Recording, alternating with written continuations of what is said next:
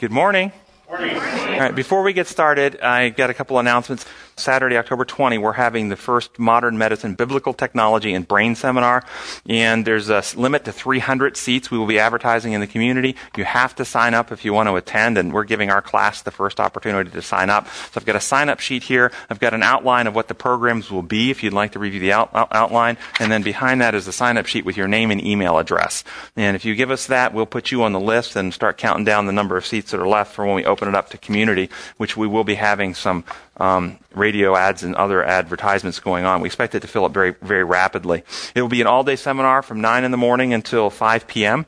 And we will have the lectures by myself and Dr. Markham, who's a cardiologist. And the lecture titles are The Balance in Healthcare by Dr. Markham. I will be doing The Developing Brain, um, The Science of Belief, uh, Dr. Markham will be doing prolonged exposure um, about uh, the causes of uh, disease in uh, in our society, and then I'll be doing one on depression and the aging brain. And uh, those are the lectures we'll be doing that day. And so, if you'd like and you're interested, sign up, and you'll have a seat reserved. So it's going to be at the Trade Center in downtown Chattanooga, and we will be making a new DVD set from that during that day as well. All right, let's begin class with prayer. Our gracious Heavenly Father, we thank you for this opportunity to come and study. We ask that you will join us this morning, that your Spirit be upon us. May our hearts be filled with your presence and love. May we have discernment to understand your principles and methods. We pray in your holy name. Amen. We are doing lesson number 10 in the quarterly 1st and 2nd Thessalonians, and the title this week is Church Life. And when you hear the title, Church Life, what comes to mind? Any potlucks. Okay? Yeah, I like that. It, it, keeps us fit, doesn't it? Okay. Anything else? Do you think? Uh, do you think when you think church life, are you thinking the entire worldwide body of Christ? Are you thinking denominations, uh, churches? Are you thinking local congregations? Um, when you think church life. Local. Yeah. Local. Tend to tend to bring you to the local congregation. Okay. Um, when we think church life, and what's happening, the life in the church, maybe what's happening to your life in the church. Um, do all churches, all congregations have the same, quote, life? No.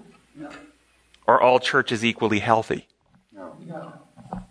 Can you describe a variety of experiences one might encounter in um, across the landscape of Christianity? What are the types of experiences? You go to various congregations. What are the types of experiences you might encounter from one to the next?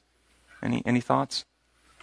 I was trying to just, you know, put out there the spectrum of what you might experience from one congregation to another.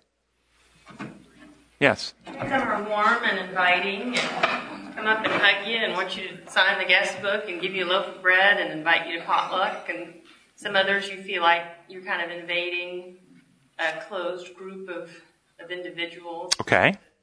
To win your way in as an outsider and Okay, I, I, I get that completely. Other thoughts? I was thinking that there's going to be some extremes. I was just going to throw the extremes out so we can ignore them, just get them out of the way. But you could go to a place where they're handling snakes or drinking poison. Isn't that true? Yeah.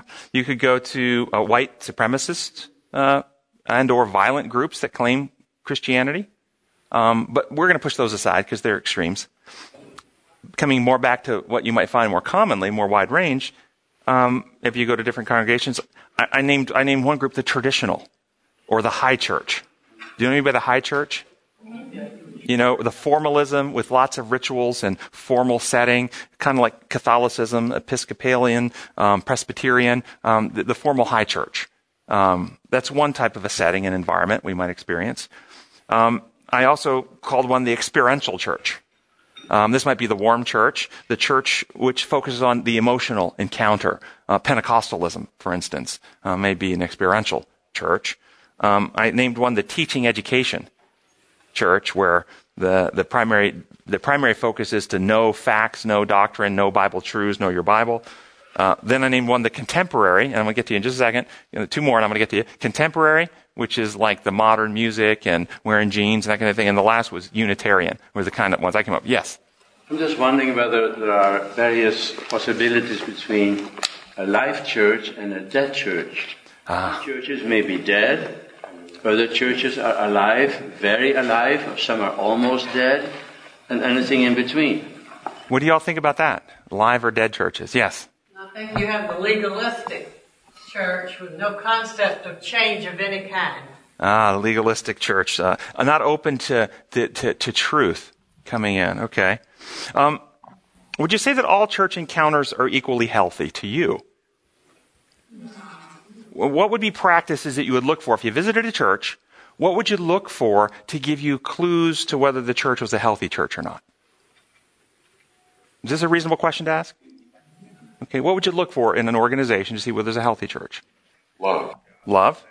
Our Savior said they'll know you're a Christian by your diet. no, that's not what he said. No, by your love. Okay, so love, warmth, openness, and, and yes? The greeter at the door. A greeter at the door. To have someone to welcome you. You never get a second chance to make first impression. You never get a second chance to make a first impression. I like that. That's good. Yes, Linda. I look for is the worship centered around us or God? Ah, the focus of the worship. Is it is it about self or is it about God? I like that too. I like that too. The love aspect, uh, one, one element of that is, is the church involved in ministry. Is it outreach programs? Is it helping in the community? Uh, is it uh, fellowshipping with, with each other? Is it is it compassionate to, to one another? Is it accepting? Uh, how about the truth? Remember the spirit of truth. Is the church a, a reasoning church? Is it an evidence based church? Does it teach you to think and engage your mind, or does it tell you that when you come to church you have faith and you don't need to think? Just leave your brain at the door. The Holy Spirit is the spirit of truth and love, both. And, we, and, both should be evidenced. And one of the one of the tricks of the devil is to split. Have an organization where there's lots of love but no thinking allowed. Have an organization where we look to the doctrines but no emotion or love. It's just all you know cold calculating facts. Um, how about leaving people free? How about the principle of freedom in a church? That we present the truth in love and we leave people free to think for themselves. We don't coerce. We don't pressure. How, how about this one? Would how women are treated in the organization be an indication of spiritual health? if women are second class members, devalued in some institutionally sanctioned fashion under the umbrella of holiness, would this indicate anything? Yes. Yeah. I, do you know? Do you know any organizations that would do this? I, I, I, know I had a patient that came to see me struggling with lots with depression and problems, and and she was she was uh, uh, in a church organization where women were not allowed to speak in church. They couldn't ask questions. They had to wait till they got home and ask their husbands. They could hold no church office. They could not be in any type of leadership position. They were subordinate. Now, if you went to an organization like now, that, that might be an extreme, or maybe not. There are other religions where women are treated even worse. True? Yeah. So, does it have to be that extreme to be signs of, of unhealth? If church teaches God constructs that induce fear, would that be a sign of anything? Yeah. What about within the same denomination? Yeah, go ahead, Wendell. Just, we've, we've asked about a church that does use truth as one of their tenets, etc. But how you get to truth is truth a a listed thing where you read words and you accept those words without thinking about those words? Well, I like that, Wendell. Or are you?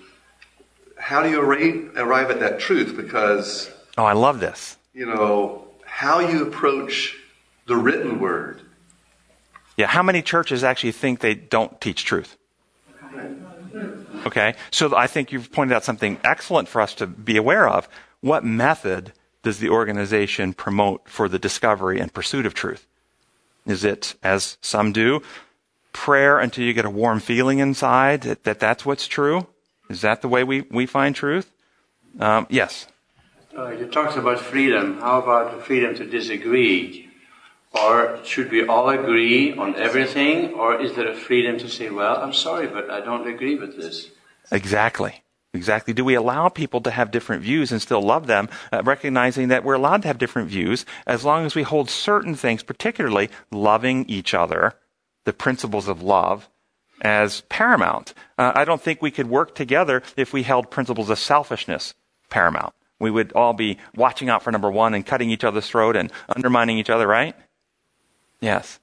Yes. I was thinking a similar thing um, when you were talking about leaving people free. Sometimes churches take the approach, we'll leave you free to leave if you don't agree with us. And rather than meeting people where they are and, and this idea of can we, can we be um, able to still fellowship and strive together to, to learn and learn from each other and what we've, what we've experienced in our study and so forth. And within the same denomination, are all congregations within the denomination equally healthy? Or do you find there can be uh, within the same denomination some that are real healthy and some that are, you mentioned earlier, dying? Can that happen? Yeah. Would the picture that is taught of God have any impact on the health of the church? Monday's lesson, if you jump to Monday really quick, in the um, third paragraph it says, In contrast, Paul instructs the leaders to encourage the timid, help the weak, and be patient with everyone. The timid are people who have little self confidence or sense of worth. They are anxious and worried about many things. Such people matter to God, so leadership should encourage them. And as I looked at this, we're talking about church life and it's talking about helping people with their church life. And I thought, does the social environment of the church encourage or discourage people? In other words, the, the, the, how people react and interact with each other. Is that part of it? If the social group of the church is critical, cutting, fault finding, negative, laughing at mistakes, judgmental environment, will that encourage the timid? No. Um, why does the church, and maybe it's just me, and if, if you think I'm just making stuff up, you tell me, hey, I think that we don't really ever see those issues. But why does the church often have difficulty loving the sinner while hating the sin? Why does the church struggle to make the sinner feel welcome, valued, and cherished while simultaneously making it clear the sin is to be hated? Do we struggle with that ability? to let you know you are loved. We, we love you. We're glad to see you. We hate sin, but we love you. Do we have a hard time making that? Why do 12 step meetings do a better job? And they do a better job at this. Acceptance and love. Yes, but why? Yes. Well, to me, I've, I like your analogy of a hospital because we all come to the hospital to be healed, but we're all sick. You, you care about each other, you take care of each other, knowing that you're all on the same playing field. No one is better than someone else in God's eyes.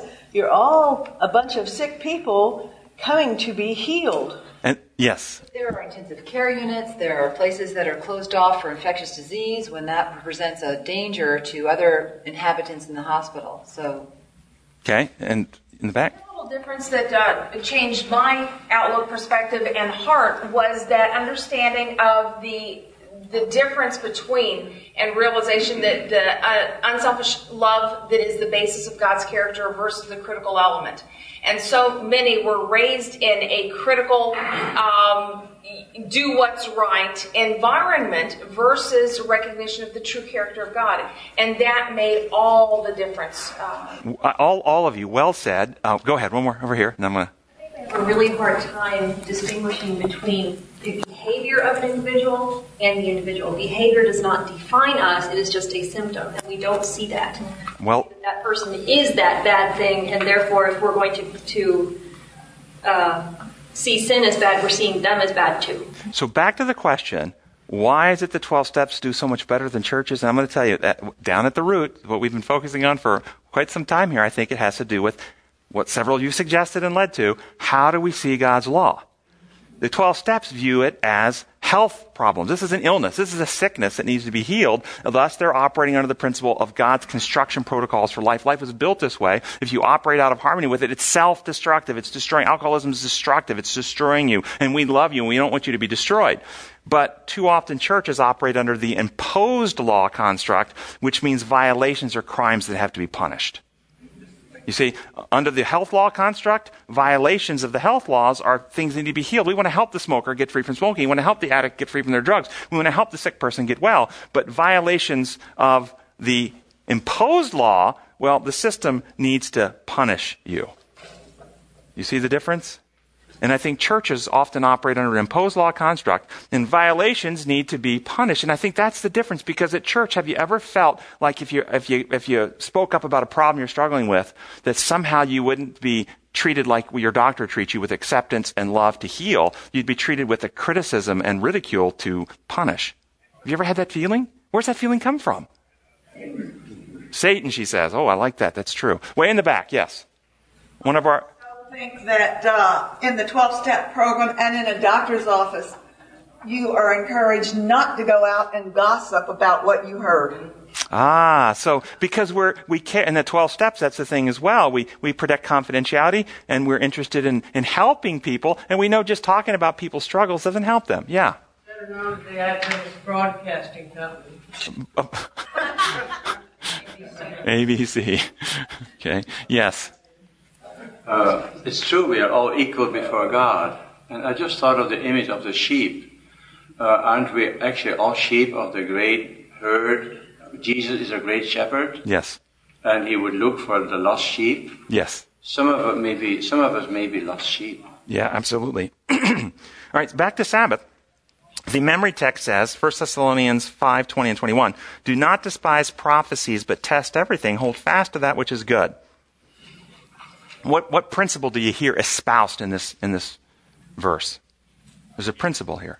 Think. Think. Think yes. yourself. Think. Be, how about be open? Be reasonable. Be reasonable. Yeah, exactly. And so look to Wednesday's lesson uh, entitled Relating to New Light.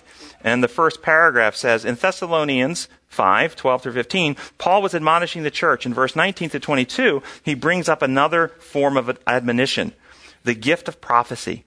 The two negatives with which he begins this section are um, both continuous in emphasis. Stop quenching the spirit and stop despising prophesying. He's basically telling the Thessalonians to stop something that they were doing on a consistent basis. So, what does it mean to despise prophecy? Ignore it. Ignore it. What is the gift of prophecy? Who is a prophet? Someone who just predicts the future? Messenger of God. Ah, messenger or spokesperson for God, yes? In the New Testament, prophecy is often used synonymous with preaching or the giving of God's word. So, not necessarily predictive of future events. So those spokespersons for God, they have a message from God to the people, whether it has to do with some type of prophetic future event or just bringing truth to encourage the people would be in the Bible times a prophet of God. Okay. Well, despising often comes along with, I don't like what I just heard. You're telling me what I, it goes against my grain, or it's telling me I'm wrong. So, how did the Jewish leadership treat the prophets in the Old Testament? How were the prophets treated by the leadership? How was how did the leadership treat Christ and the apostles? Um, would you consider Martin Luther a prophet, a spokesperson for God? How was he treated by church leadership? Uh, what about the other reformers? Were they spokespersons for God? How were they treated by church leadership? What about Jones and Waggoner? Were they spokespersons bringing new truth to the church? How were they treated? Hmm. Yes. As soon as a person speaks the truth, there will be some hostility. There will be some dissatisfaction among the other people. And that's why the prophets, especially when they heard unpopular messages like, you better surrender to the Babylonians or the Assyrians, otherwise they're going to come and destroy Jerusalem and Samaria. These messages were not popular. Not popular at all. And truth isn't always popular. Truth is not always popular. Good. Russell. Or John Muhammad, or Brigham Young, or some of these other people that are considered. Joseph Smith? Joseph Smith, considered, quote, prophets. Or Ellen White, considered prophets. Yeah, we hadn't, got, I was about to get to Ellen in just a second. Prophet also bring evidence of God's trustworthiness. I mean, a true prophet. And, and where's the evidence? Is it in the signs and wonders? Or is it in the message itself? Where's the evidence? Signs and wonders? Hmm. Well, the Jannes and Jambres threw down snakes, remember? Threw down staffs and turned into snakes. A serpent spoke in, in Eden. If you go home today and your dog talks to you, will that be a miracle? Yeah. Does it mean what it's saying is true? No. No. Here, this is out of Desire of Ages 232. I like this quote regarding the idea of new light and truth coming forward. It says, As the light and life of men was rejected by the ecclesiastical authorities in the days of Christ, so it has been rejected in every succeeding generation. Again and again, the history of Christ's withdrawal from Judea has been repeated. When the reformers preached the word of God, they had no thought of separating themselves from the established church, but the religious leaders would not tolerate the light, and those that bore it were forced to seek out another class who were longing for the truth. In our day, few of the professed followers of the Reformation are actuated by the Spirit. Few are listening to the voice of God and ready to accept truth in whatever guise it may be presented. Often those who follow in the steps of the reformers are forced to turn away from the churches they love in order to declare the plain teaching of the Word of God.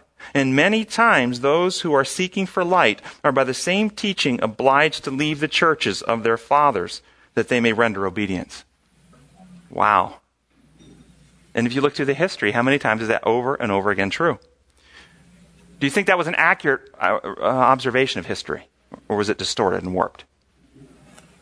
Now, what about Ellen White? Let's ask that question. I, I get email, I get emails from all over the world uh, asking uh, about Ellen White, and they say things like this: Why don't you use her name? Why do you refer to her writings as one of the founders of our church or historic Adventism? Is Ellen White a prophet? And the answer, of course, is what difference does it make? Seriously. I, I, have an uncle who will not have anything to do with Ellen White's writings because he is concerned that she plagiarized. So he doesn't want to have anything to do with them. And my response to that is, so? Uh, if you have a loved one dying of a particular terminal illness and a doctor wrote out a treatment that actually worked and if applied would cure all those with this particular malady, but sometime later, it was discovered and proven that the doctor had plagiarized what he had written from others. Would you then say, well, if it's plagiarized, I won't use that treatment even though it works? Um, or would you say, I really don't care. It works. I don't care who wrote it. You see, the question is not some of these side trails we get trapped and tricked into. The question that you have to ask, not, is she a prophet, not a prophet? It's irrelevant. The question is, was, was it true? Was what she wrote true? Amen. That's the question. And you need to be able to think it through for yourself, examine the evidences. And the reason why people want the yes, she was, no, she wasn't, is the people who want that answer are people who don't want to think. They want to have an authority. Well, so and so said, and if she said it, then it's true, and I don't have to think.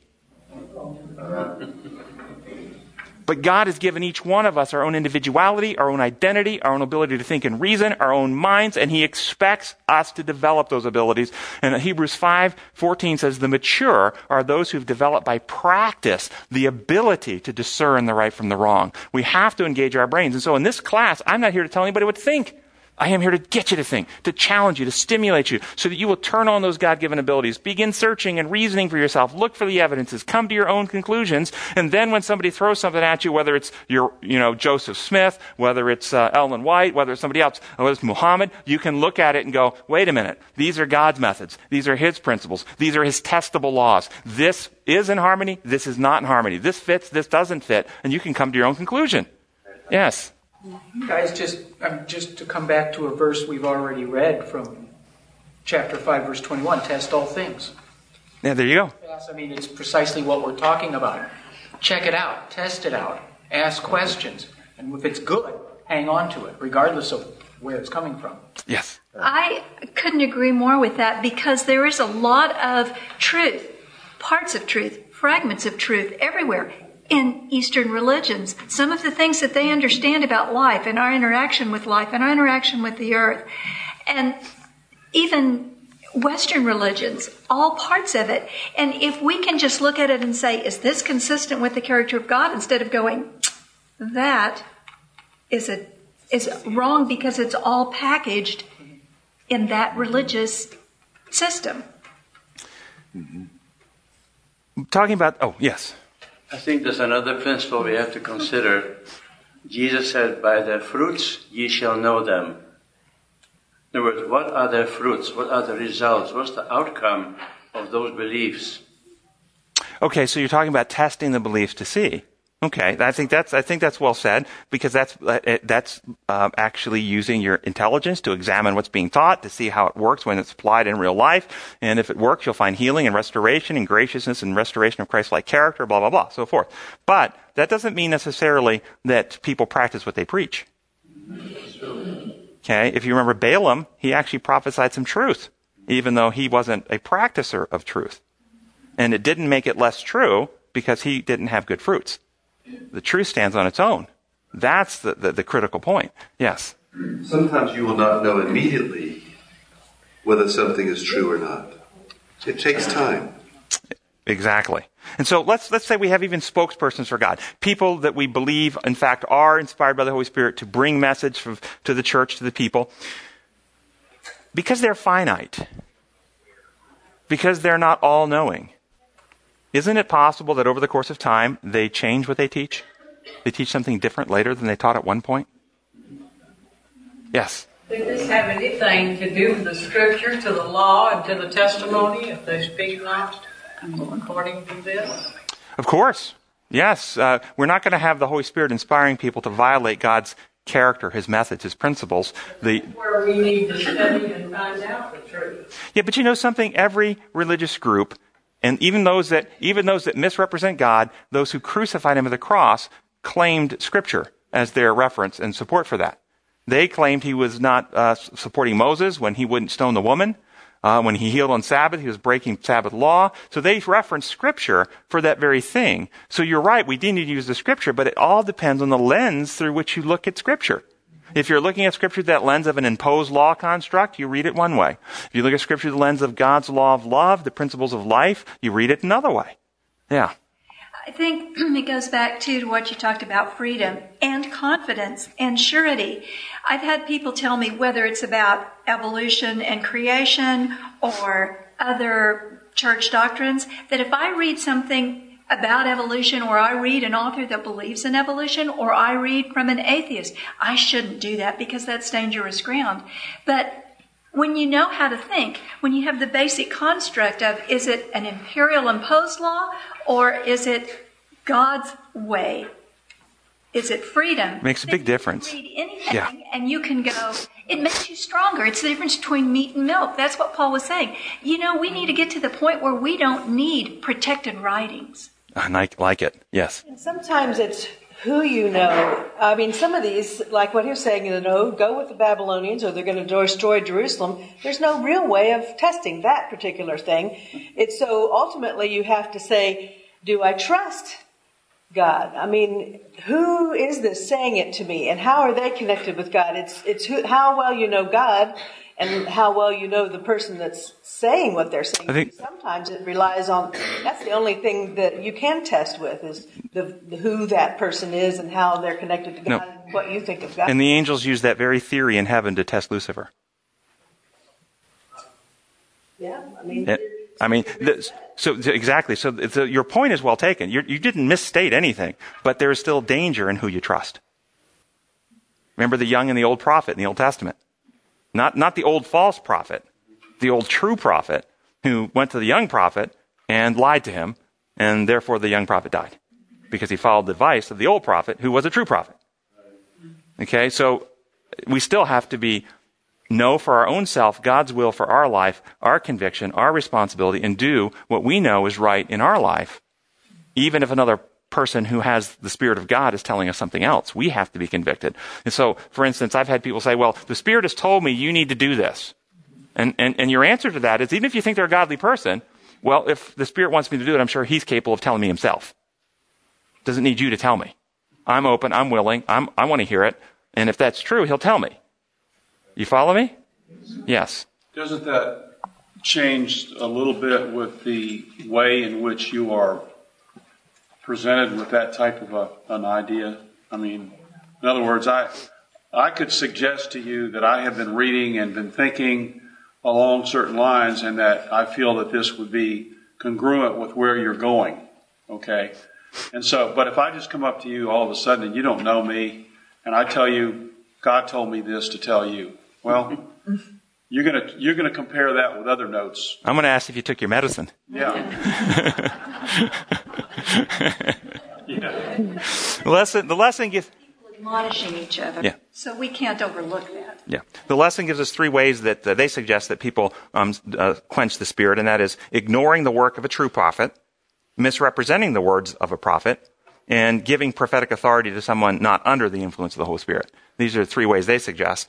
And I also added one in, closing the mind to truth, which was what Russell suggested earlier, I think. Sunday's lesson, fourth paragraph, states, um, the language of these verses reflects ancient strategies for dealing with people.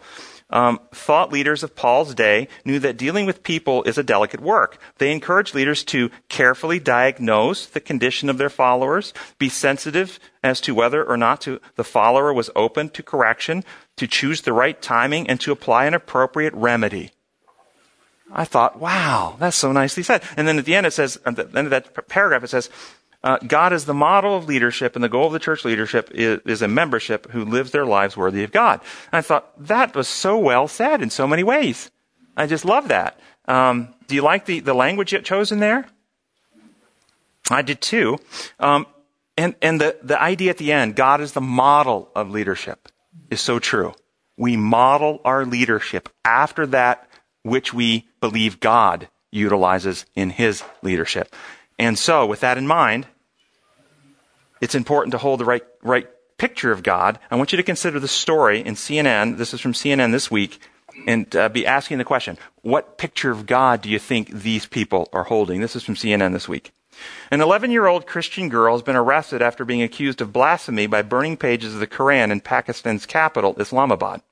According to a statement released by the president's office Sunday, the girl, identified as Ramsha, uh, was accused by local residents of burning pages of the Muslim holy text after she gathered paper as fueling, fuel for cooking.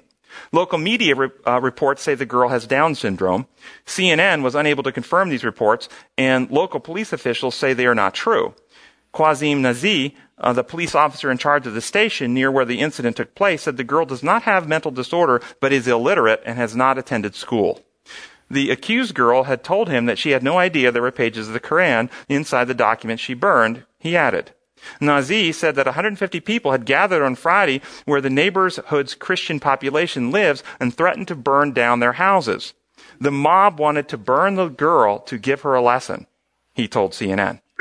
Other Christian families living in the area have fled, fearing a backlash, he added. The statement from President Asif Ali Zardari uh, said that said he has called for urgent report on the incident and added that vulnerable sections of society must be protected from any misuse of blasphemy laws. Blasphemy by anyone cannot be condoned, but no one will be allowed to misuse blasphemy law for settling personal scores, said the president spokesperson. Uh, critics of the controversial law say it is being used to persecute religious minorities. The legislation makes it a crime punishable by death to insult Islam, the Quran, or the Prophet Muhammad. What kind of God would want his followers to treat others this way? Better question. What kind of God would need his followers to treat others this way? Same kind of God that needs to burn his children in hell. For all eternity. The exact same. To give them a lesson. To give teach them a lesson. Do the actions give any clue as to the type of God they worship? Why is their God not capable of dealing with blasphemy on his own? Is that not a reasonable question to ask? I, this always, this always just always blows my mind that when somebody blasphemes your religion, so what if they do? You, if you're like Christ, you go, Father, forgive them. They have no idea what they're doing. They think they're running you down. They think they're mocking me. But what they're actually doing is they're closing their own heart to the own, their only remedy for their condition. They're cutting themselves off from the channel of blessing. They're ruining their own characters. They're hardening their own hearts. They're destroying their own, their own destiny. You see, we don't have to take action against people who blaspheme. If you understand the law is the law upon which God created life. But if in fact the law is just a list of rules and when you break them, the punishment must be inflicted, well then we better go burn them down. Yes. So I can imagine the response to that from a lot of people would be God acted that way at times in the Old Testament. Could it not be that their God is just at the same point as the Christian God was in the Old Testament, Well, and that someday He's going to take Muslims to a point where they don't do that anymore? What do y'all? What would y'all say to that? First off, has, have have Christians and Jews do they have a better track record through history than what I just read? No, we don't. So this is a human problem. Humanity has a problem regardless of your religion. That we tend to do this. What, what, what's, what, why, why do we do it? Yes. There's another problem. There are many Christians today that believe that when the sinner dies, he goes to hell and will burn forever. Yes. So they see God is doing it. So you know, maybe we're doing them a good thing. In the Dark Ages, the Catholic Church would burn people the stake because in their in their I'm going to have to say twisted view. Uh, if they didn't do this, then the people would burn forever in eternity. So burning them at the stake to get them to recant, or if they died having the priest put last rites on them at their death, can save them from an eternity in the flame. So they're actually mercifully only burning them for, you know, maybe 15, 20 minutes till they die instead of for all eternity. So this was a great mercy the church did. Why? Because they held such a horrible view of God. Think about how horrible your view of God is to believe that burning someone at the stake is a mercy. Yes. This goes to some degree back to the fruits um, analogy. Um, we are encouraged to participate with God in godly activities. Why? Because it helps us. It changes us, doesn't it? It changes us. So if the activities that we participate in, in helping God, make us more demonic, then that is not something we should participate in. If it helps us become more heavenly, then it is something that we need to participate in. And Yeah. so these people who are helping out God believe that they are helping out God by doing His will. And they are changing themselves They are. by doing so. That's why we say, Father, forgive them. They don't know what they're doing. We have compassion. We don't have to hate them for it. Yes. I'm sorry, I still didn't get the answer that I would give to somebody who says your God interacted with his people the same way. And it depends on whose lens you look through. If you look through an imposed law construct, you read the Old Testament just like you said.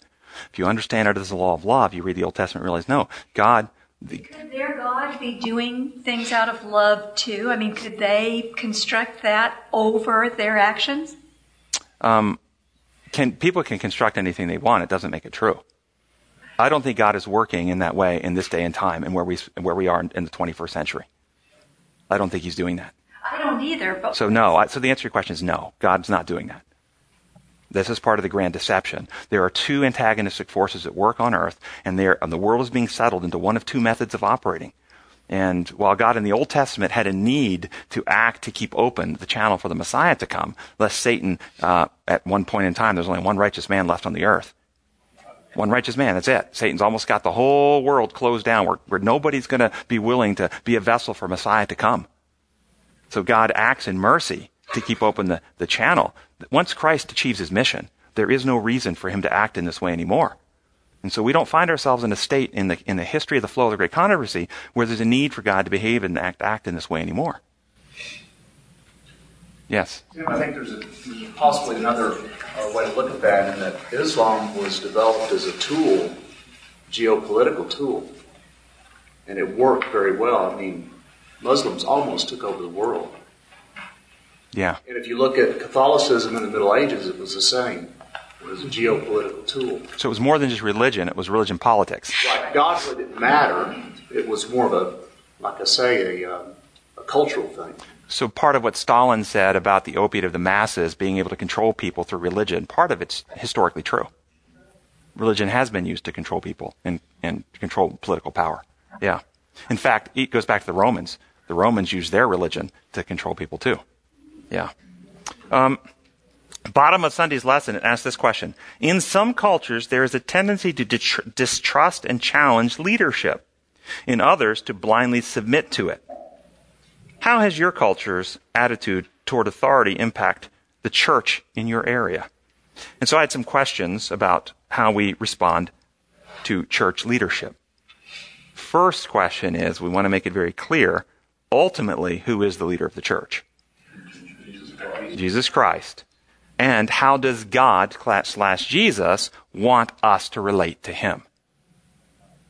How does He want us to? How, what's His desire for our relations? How does He want us to relate to Him? In fear, in and God said it, I believe it, that settles it. Um, because he, he as, as, a dictator, we follow the dictates of the, of the heavenly ruler. Is that how he wants us to relate? Love relationship. Love relationship. Free. Because we agree. Okay. Because we think, we reason. Come, let us reason together. Though your sins are like scarlet, be white like snow. God is inviting us. He treats us freely with respect, respecting our individuality. Okay. Keep that in mind as we go through the rest of the questions. Now, how did Christ on earth relate to leadership of his day? Did he allow the church leadership to dictate his beliefs? Or what he taught? Or how he treated others, including women? Or how he kept the Sabbath? Or how he kept the law? Now think it through. Does God want to dictate our beliefs, what we teach, how we treat others, how we keep the law? Does God want to dictate that to us? Some would say yes. The answer is no. I remember I was at a Adventist church, my wife and I, one Sabbath morning, opening prayer, pastors doing the invocation for church service, says, Lord, we are here this morning. We humble ourselves before you. We thank you for the Sabbath. We are here today not to hear the special music, not to visit with friends, not even to hear the sermon. We are here for one reason and one reason only because you have commanded us to be here. Uh-huh. This is a quote, I promise you. And at that moment, my wife and I, both our eyes popped open and we looked at each other. Really now? Okay? Is that how God wants us to relate to Him? No, absolutely not. No. God wants us to do what's right because it is right, because we freely want to, because we agree with it, because it makes so much sense, because our hearts love to do it. Not because He dictates to us and tells us to. We, we have to or else. Did Christ's teachings challenge the practices that the Jewish leadership claimed were biblical? not stoning a woman caught in adultery, healing on the Sabbath, loving enemies, these sorts of things. Did, did Jesus follow the decisions of the Sanhedrin? Why not? Shouldn't he have submitted to church leadership? Do we have a problem when leadership focuses on unity rather than truth? Yes. Well, at a recent ASI meeting, with, which was like a week or two weeks ago, um, Ted Wilson, president of the General Conference, and Mark Finley, assistant to the president, were asked questions about church leadership and women's ordination. This actual interview is online. You can watch it. I did. Um, and how members should relate to church leadership. Mark Finley used the example of the meeting in Acts when, uh, oh, by the way, I was supposed to preface this whole discussion with this is rated PG for the mature. Parental guidance is recommended. Okay? Because this is for the spiritual mature, this discussion. Okay? Um, Mark Finley used the example of meeting in Acts when Paul and others came to hear uh, to the leaders in Jerusalem, asked if the church should require Gentiles to be circumcised and observe the feasts and so forth. And uh, the leaders came back with no, they just need to avoid idols and food strangled and blood. Um, then Mark asked, um, what if the various churches of his day, of, of, Paul's day, would have done their own thing? It would have been chaos. Uh, and then he suggested we should follow that model and follow what the decisions of the General Conference are uh, locally. Um, do you have any questions you would have liked to ask him at that point? Because I had several. Yes. Do we have any evidence that Paul did any of that when he went out for his missionary journeys? Did any of. Followed through with the regulations that were given to him by the council in Jerusalem? Well, I mean, he certainly didn't require people to keep the feast days, and so he was an opponent of those things, but I think he already was before he went. yeah. Do we have a hierarchy that can impose its decisions upon church membership, world church membership? Or does a member have the right to say, no, on the basis of the Bible, I don't agree. I will. I will. That question I want to come to in Ted Wilson's answer. Let me uh, my questions with Mark, and then you, keep his question in mind because I'll tell you what Ted Wilson said. It said, um, so I would have asked Mark this: what if the council at Jerusalem determined that the Gentiles should be circumcised and should observe feast days and even follow Peter's advice and decide that Jewish converts shouldn't associate with Gentile converts? Should then the churches have followed the decision of leadership for the sake of unity? Should Martin Luther have gone along with the decisions of leaders of his day? No. What, what Mark failed to realize and make clear in the example from Acts was that the leadership in Jerusalem made the right decision, the decision which, notice, note, granted the most freedom and reduced restrictions. when it comes to ordination of women, which they were discussing, in our church today, the decision is the most restrictive with the least freedom. Just the opposite principles being applied. So in Christ's day, the masses were tending to follow Christ, and Christ was drawing the masses away from church leadership. Should, um, shouldn't Christ have taught the people to follow church leadership? Or shouldn't the people have said, well, the Sanhedrin hasn't decided yet whether Jesus is le- uh, telling the truth, and they, they wouldn't, uh, uh, and then, uh, and they say we shouldn't heal people on Sabbath, so, um, you know, I must follow the decision of the General Conference for the sake of unity because it is better for one man to die than the nation or church to be fractured. Should the people have answered that way in Christ's day? Well, General Conference President uh, said when uh, the church meets in General Conference, with representatives from the entire world, that the Holy Spirit leads what is happening, and when the General Conference votes an issue, that it is a Holy Spirit led decision and thus should decide the issue, and individuals and groups should conform and no longer have their own opinions. Um, this is, and he, and he used, and he referenced an Ellen White quote from Three Testimonies, 492, which was written in 1875, and this is what it says. I have been shown that no man's judgment should be surrendered to the judgment of any one man. But when the judgment of the General Conference, which is the highest authority that God has upon the earth, is exercised, private independence and private judgment must not be maintained, but be surrendered. So, so what do you think? Should we accept that? Should we continue to think? Should we in- investigate further? Always investigate further. Is there other evidences that were not brought to bear in this discussion, such as Ellen White, who wrote, that was 1875, here is uh, 1896. If it were possible, the enemy would clog the wheels of progress and prevent the truths of the gospel from being circulated everywhere. With this object, with this uh, object, he leads men to feel that it is their privilege to control the consciences of their fellow, uh, fellow men uh, according to their own perverted ideas. They dismiss the Holy Spirit from their councils, and then, under the power and name of the General Conference, they invent regulations which they, which they compel men to be ruled by their own ideas and not by the Holy Spirit. There is need of an education in regard to the rights and duties of men in authority who have lorded it over God's heritage. When a man is placed in a position of trust who knows not what kind of spirit he should exercise in dealing with human minds, he needs to learn the very first principles as to his authority over his fellow men. Right principles must be brought into the heart and wrought into the warp and woof of character. What do you think the right principles are she might be talking about here? Freedom. freedom. Respecting individuality, truth, love, and freedom, not coercion. You know, she's describing this thing that is not of the Holy Spirit, is when we use our power and authority over others to coerce and dictate how other people should think. This is not of the Spirit. The principle needs to be the principle of truth. That was 1896. Here's 1898. You can find this in Last Day Events, page 50. It has been some years since I have considered the General Conference as the voice of God. and here is Last Day Events, page 57. This was written shortly after the 1901 General Conference. One day at noon, I was writing of the work that might have been done at at the last 1901 General Conference if the men in position of trust had followed the will and way of God. Those who have had great light have not walked in the light. The meeting was closed and the break was not made. Men did not humble themselves before the Lord as they should have done, and the Holy Spirit was not imparted. So, you know, I find it somewhat disingenuous. Disingenuous. Thank you. Disingenuous for the General Conference president to quote a quote from 1875 when there, and there's more, I didn't quote them all, when there's multiple quotes after that time where she clearly makes it the case that the, the, the General Conference is not the voice of God. I found it very disingenuous. Why would they want to do this? Why would they want to shut down thinking?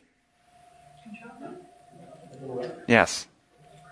There are several places where the voice of God is um, given different uh, from different areas. For example, uh, you read you read the one quote uh, with the, with Wilson, but we also hear about the voice of God in the Bible, and there are comments written about that. You have the voice of God in the testimonies and spirit of prophecy, And she also mentions the voice of God in duty. And so you can't just take one isolated item on the voice of God and hang on to it. There are, there are others.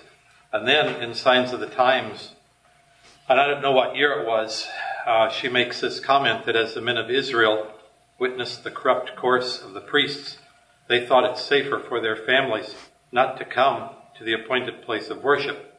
Many went from Shiloh with their peace disturbed, uh, their indignation aroused, until they at last determined to offer their sacrifices themselves, concluding that this would be fully as acceptable to God as to sanction in any manner the abominations practiced in the sanctuary.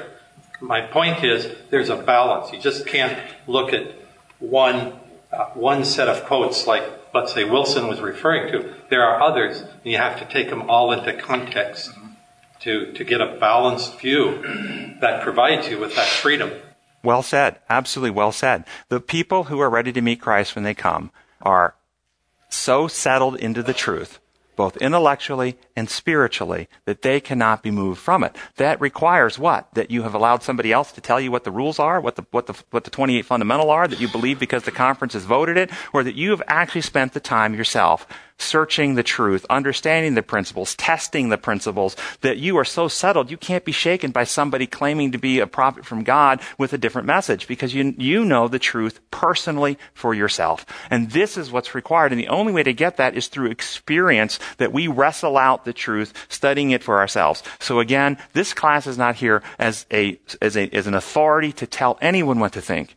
We are here to challenge each of you to do this work for yourselves, to become thinkers, not mere reflectors of other men's thoughts, including the conference's thoughts. Yes, Linda. To back you up even more, Second Thessalonians 2, starting at verse 8. And the lawlessness, the lawless one will be revealed, whom the Lord will overthrow with the breath of his mouth and destroy by the splendor of his coming. The coming of the lawless one will be in accordance with the work of Satan, displayed in all kinds of counterfeit miracles, signs, and wonders, and in every sort of evil that deceives those who are perishing. They perish because they refuse to love the truth and so be saved. For this reason, God sends them a powerful delusion so that they will believe the lie, and so that all will be condemned who have not believed the truth, but have delighted in wickedness. So maybe do we need to unpack that a moment? Do we need to unpack the phrase, therefore God sends them a powerful delusion? Do everybody know what that means? God works through his creation protocols, also known his, as his, his laws. Okay?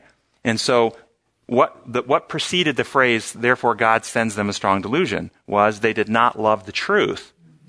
Now, think about this on any subject matter. We go outside right now and we look up and, this, and I tell you the sky is blue. I get a, a, a, wave meter that measures the wavelength of light and I actually register that and give you the nano, nanometers um, length of wavelength that is being refracted off of the atmosphere at this time and I give you that evidence as well. That's blue at this wavelength. Are you still free to reject it and say, I, I don't believe that?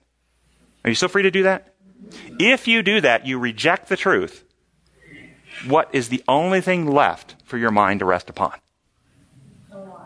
It doesn't matter what you pick after that. You can pick brown, you can pick gray, you can pick orange, you can pick pink, you can pick, I mean, it doesn't matter. If you reject the truth, the only thing left for your mind is a lie. It's a delusion. It's a delusion. That's right. And so this is not God acting with divine power from heaven to create mental illness. This is the inevitable consequence as the natural laws of God's creation work when you reject the truth, the only thing left are lies and delusion. That's what it means. Okay, yes. I'd like to talk a little bit about the motivation why Dr. Mr. Wilson spoke this way. I think it has to do with unity. He talked a lot about unity. In other words, disagreements have to disappear because we got to have unity. Yes. What Jesus talked about in John 17. Yes. Unity versus uniformity.